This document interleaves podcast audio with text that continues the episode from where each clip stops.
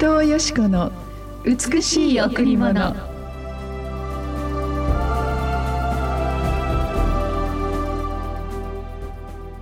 彼らが苦しむ時にはいつも主も苦しみ主の臨在の見つかいが彼らを救った。その愛と憐れみによって主は彼らをあがない。昔からずっと彼らを背負い担ってくださった。彼らが苦しむ時にはいつも主も苦しみ主の臨在の見つかいが彼らを救った。その愛と憐れみによって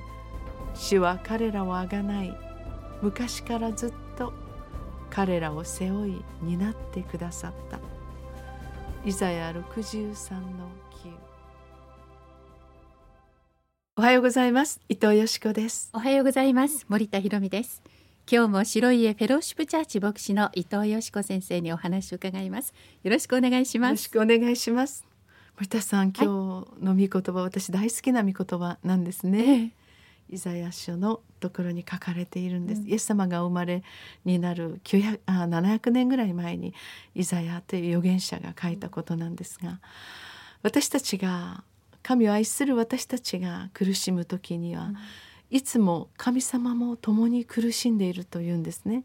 私たちが痛む時実は神様ご自身も痛みそして私たちの苦しみを主の御臨在の見つかい聖霊様が私たちを救ってくださる、うん、そしてその神ご自身の愛と憐れみによって私たちがあがなわれその苦しみが神様とこのあの神様のところに降ろされ、うん、そして昔からずっと私たちの人生を見つめてくださる神様は私たちが歩むことができないほど傷んだら、うん、私たちを抱き上げ背負い歩いてくださるという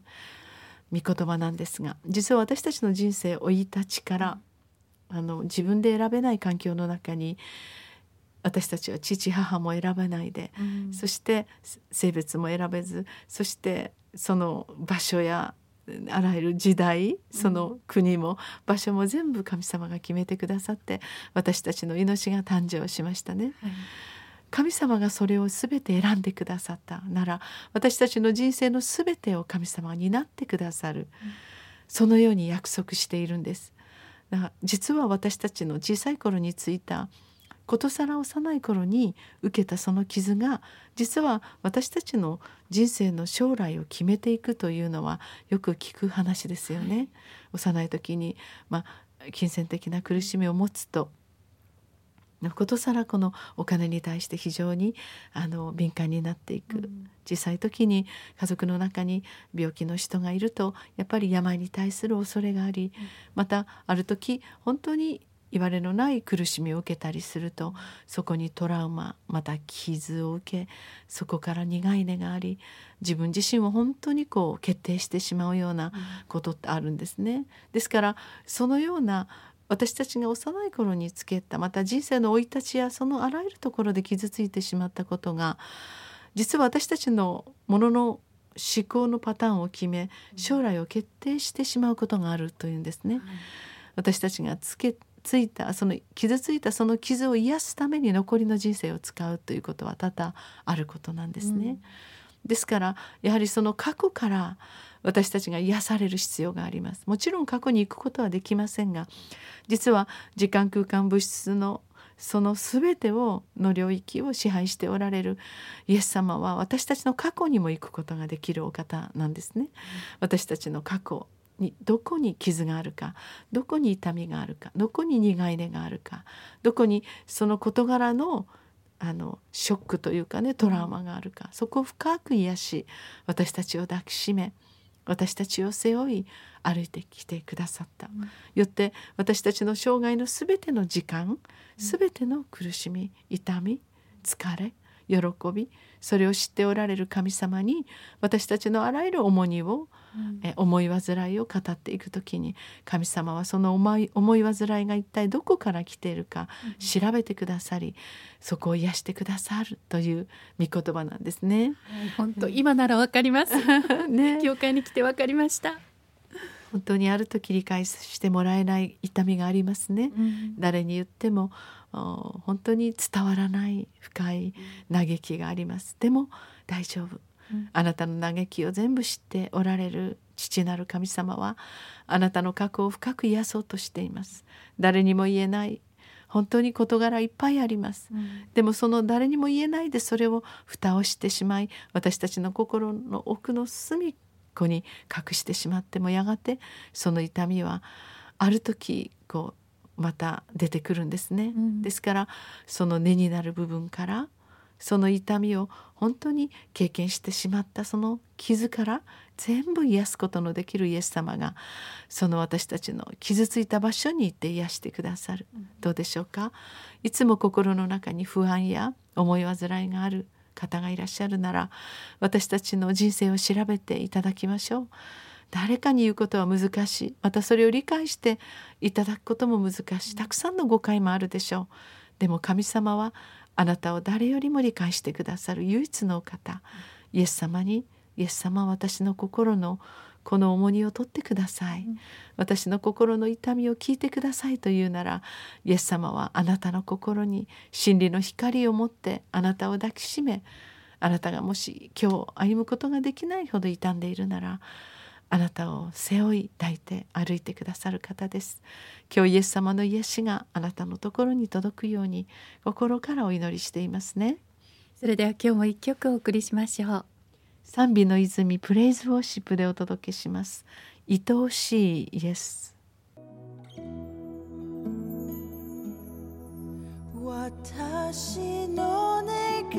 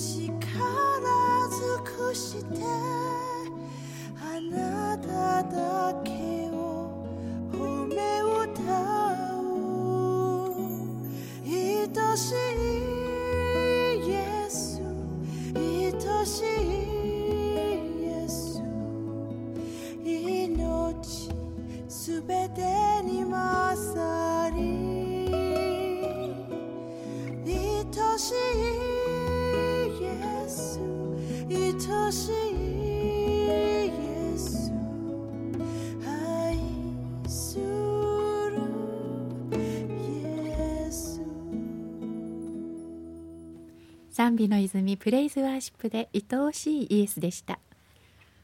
えー、過去を振り返って苦しみがもう一度私たちの心を襲う時、うん、その苦しみに光を与えてくださるイエス様はその苦しみを通してもっと深い私たちのあの心の状態を知ってくださるんですね。うん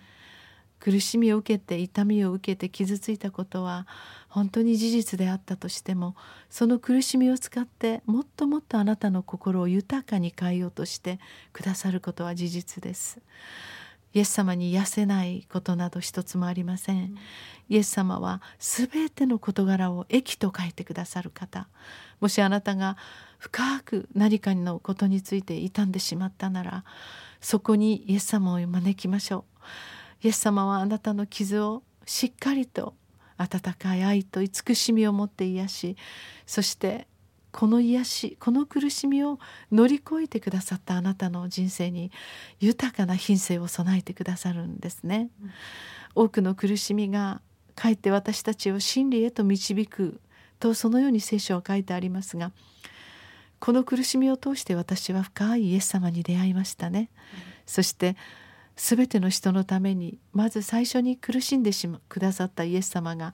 私たちの苦しみを一番理解することのできる方あなたの側に立ってあなたをかばってくださる方誰も理解してくれなくても唯一イエス様はあなたを理解してくださる方です。